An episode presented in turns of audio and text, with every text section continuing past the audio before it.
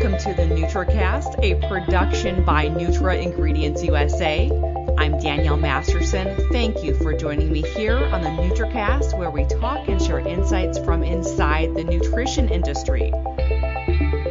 With temperature breaking records, weather is making berry crops less predictable. And as a result of this climate change, berry growers are now rethinking their strategies.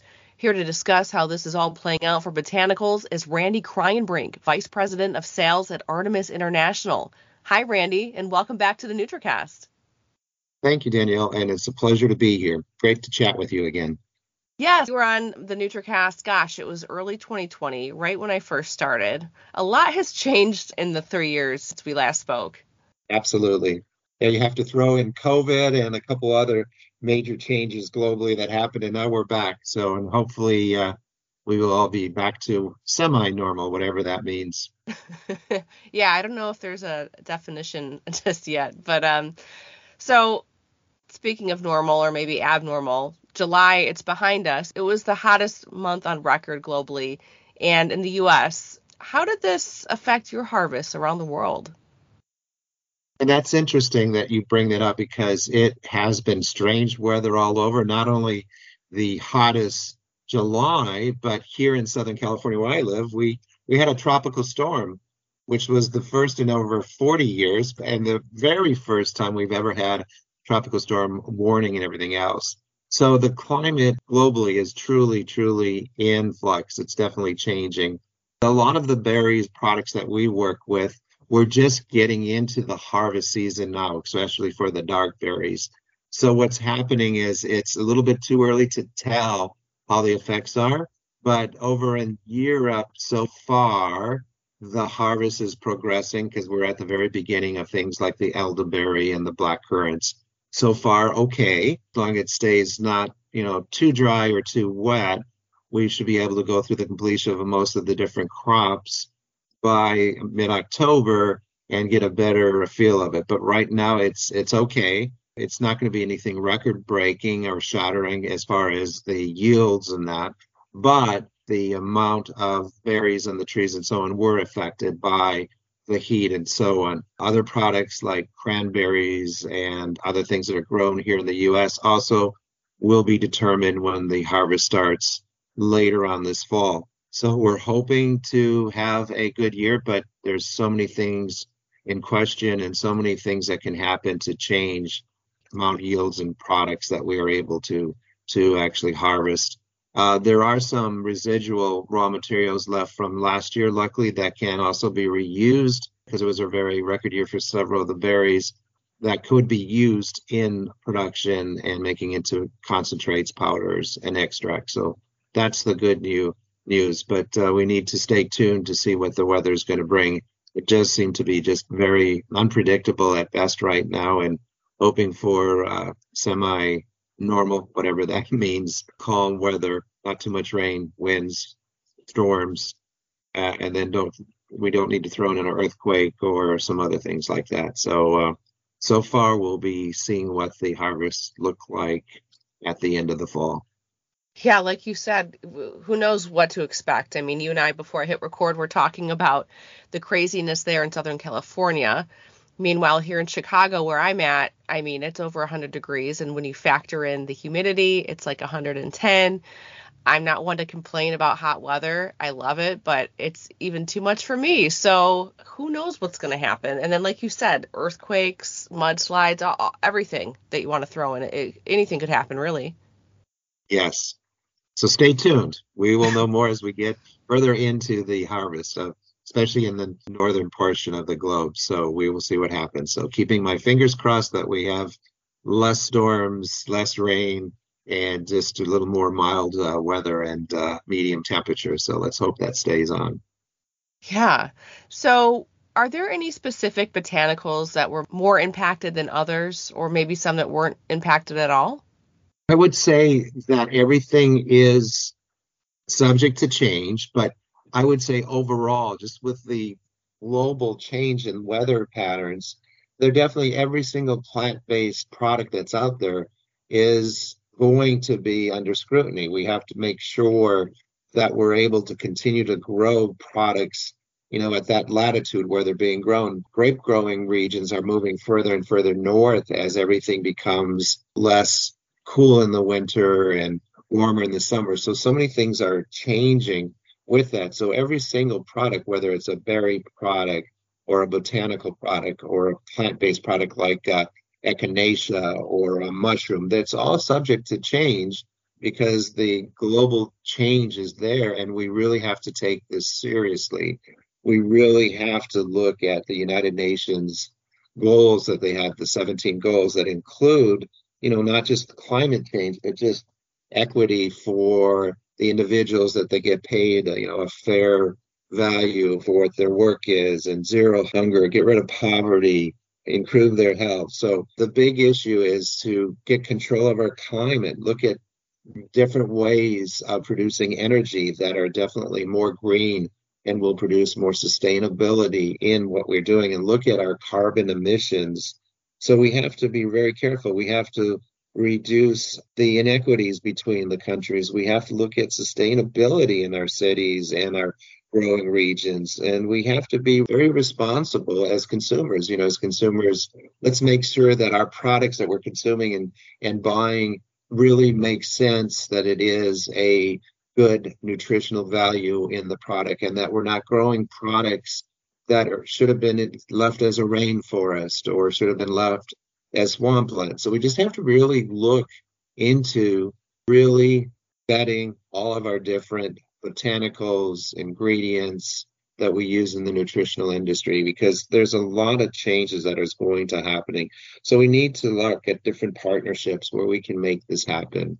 I know our company at Artemis, we do work with the growers and have for over 25 years to make sure they look at how they're growing. You know, there's not only if, you know, what type of farm is it? Is it organic or do they use conventional fertilizers or pesticides? All those things are really important to make sure that we work together. This is one earth. We're like on a big island. So we all got to work together because it's going to affect everyone all across the world living here in Southern California where I do, it's interesting. We're getting all these plastics and plasticizers stuff that are in the ocean washing up, you know, on our shores all the way across from the ocean from Asia. And there's apparently just tons and tons of floating garbage sites, if you will, that are just kind of floating out there and causing havoc. So we really need to start looking at what we do, how it impacts the rest of the world, and how it impacts the growing cycles,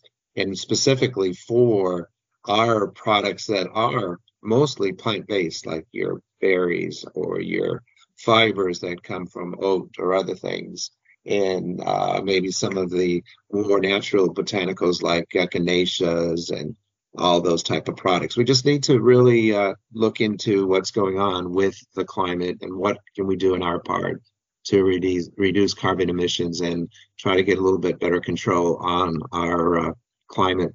It is so hard to get everybody on the same page. And um, I am glad that you brought up sort of the human aspect of this. What about employees? How does this unpredictable weather impact them and their working conditions?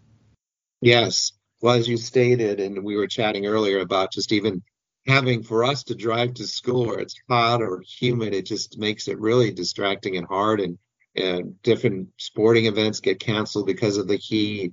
Different trips get um, canceled because, because of that. So if you just look at the the workers that are out in the fields across the globe, so if it's really hot or humid, or there's a drought, or if there's flooding, all this affects their ability to raise their crops and to make a living. So it really will impact them financially, and then also you know what they have available to eat and what's in the marketplace. So it's it's really important that we look at this because again we we all have to look at our food sources uh, not only for supplements but just in general and it's important that uh, we deal with our climate and we take care of it and grow the right products in the right regions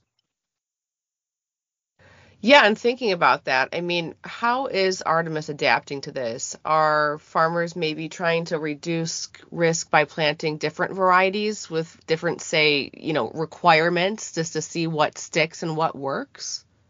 As far as with the current product range, we're able to stick with the same genus and species of the different products of the elderberries and, and, and other products because actually it's important that we stick with those different products because they are important when we've done a lot of science and health studies with various products. So, for instance, the elderberry that we have, it's, it's actually from uh, Sambucus nigra, which is a very specific type of variety that grows in a very specific part of the globe.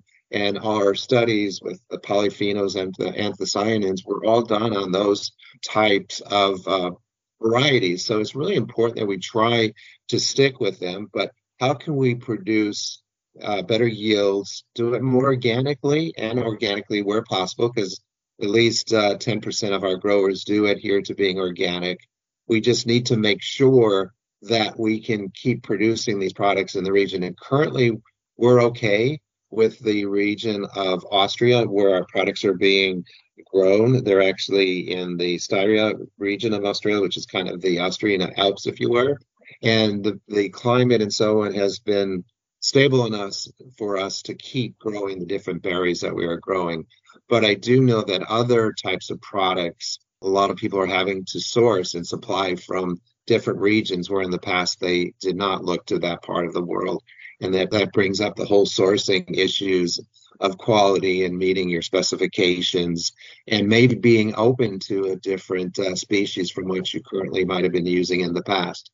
So it definitely is going to make the manufacturers and the formulators to be more creative and to look more in depth into the products that they are sourcing and buying because there probably will be changes. So just depends on what your finished product is and what you're trying to do.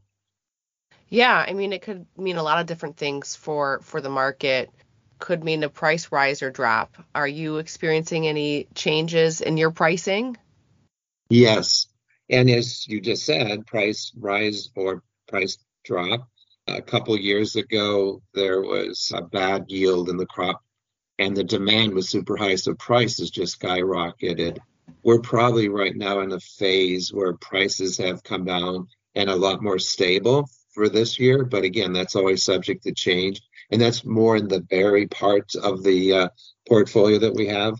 I think there are a lot of other products too that have been affected by different uh, problems with growth or some products like psyllium that are grown in Indonesia that have been affected by some typhoons and everything. So pricing, of course, has gone up because demands have uh, been increased as well. So it just depends on the typical product, and every year it's a whim of Mother Nature, and it changes. Uh, so right now, this somewhat seems stable, but stick around because just a couple more weather events and maybe some health events will change overnight what prices would be on some of these raw materials. Yeah, exactly. I mean, especially as we enter, you know, the school season and kids coming home sick and probably more of a focus on immune type supplements. Yes, and immune, and, and you're right. As kids are going back, uh, I noticed here in Southern California, they've been saying there's another wave of COVID. It just when uh. we thought it was behind us. Yes, I was right. And I know the school that my children go to, I weekly they send us an update, and they're back. This is their second week in school, and they already put that the c word out there, which is like, oh, don't say that because just hearing that word, my kids get all upset. But yeah, with that coming back in, you wellness is really important. So the types of uh, ingredients that go into wellness products like elderberry will be uh, looked at and increased demand again by parents and their children to try to keep them healthy and, and back in school. But uh, back in school, as a lot of districts are now open and children across the country are back in, you go to that breeding ground for viruses and bacteria called the school or school playground. It's just a big petri dish to grow stuff. And unfortunately, a lot of children get sick. So uh, it's best to take care of your your families by various supplements that will help uh, keep your immune system where it needs to be and in check. yeah, I just saw a meme the other day and it said something like, "All right, here's half my paycheck. Okay, and here's a virus for you every other week to bring home." I mean, it's just that it's that time of year. It truly is. I must say I am very lucky and blessed, but my family of 5, we somehow, knock on wood, made it to this date but none of us have tested positive for COVID. So we've escaped, and I, am going to say this, and my daughter or son will probably come back home now this week with COVID. but we made it. We made it this far, and in general, we are very healthy and rarely get even the flu. And I, I do think a lot of it is because we do have a regimen of healthy eating, exercise, and then the supplements we take that are really important for your immune health. So those things all add up and always look to a reputable supplier of the manufactured that product that's out there. And being an ingredient supplier, I really know who that is. So I, I get a little added edge when I buy my supplements for my children, especially for uh, immune health and their their daily requirements. So so that's the good news. Yeah, yeah, definitely. So we are seeing a, a, real demand for applications for clean label, transparency, sustainability, as you mentioned. I imagine that's something that you're probably seeing with botanicals and dark berry extracts as well. Yes, clean label has been on the table for quite a while. It's and it's it's always been around us. I mean, it goes back to our grandparents. They they wouldn't even know what the term clean label meant because everything they consumed was considered clean label. Yeah. And it just with uh, kind of the the 50s and the ultra pasteurization processing of our foods, which happened, you know, kind of changed things and just the addition of all these additives and chemicals. So today it's really a back to the future. I think maybe more so than than ever. I think that the Gen Zers and millennials are like, you know, we need to kind of go back. We need to look at our food uh, sources, and we need to really, really make sure that it truly is a clean label product, that it's not ultra pasteurized, nor are there ingredients in it. The ingredients, if I look at them as a consumer, I should be able to recognize them. Or as the saying is, your grandmother would even recognize what the label ingredients were. So mm-hmm. that is so so important to to have that on the clean label and also you know where the products are coming from and uh, the variety and just to maintain and keep all the nutrition and the nutrients that are in the products so we don't destroy the vitamins or the minerals or the phytochemicals that actually help to uh, produce products for us that keep us healthy. And um, before i let you go what's new in your world? Are there any innovations for botanicals plant-based ingredients you know, anything oh, that you're excited about? Oh, absolutely. And and plant based is still hot, hot, hot. So we're looking at with some of our berry extracts or dark berries, and especially with plant based proteins, adding them together and plant based proteins with phytochemicals and various dark berry products like elderberry or blackberry or cranberry. There, it, there's a very good relationship when they're bound together and protecting the products for stability, plus a great source of protein and fiber. So we're looking at producing products that are going to be both protein in nature and uh, with our, our berry products. And some of our berry products have a high protein content. For instance, our cranberries have high protein, high fiber. So we're looking at expanding into looking at the protein side of our business and one last one that I'll add that I find exciting and kind of a lot of it is my background going back to college. I did a lot of work with fermentation. And if you look back in some of the oldest forms of clean label, good for you foods were fermented. So look at, you know, and some people may hate sauerkraut, but fermented foods like cabbages and yogurts and then for uh, those who partake, you have, of course, the fermented beverages. Who could forget beer and wine and, yeah. and brandies and other things? So all good stuff.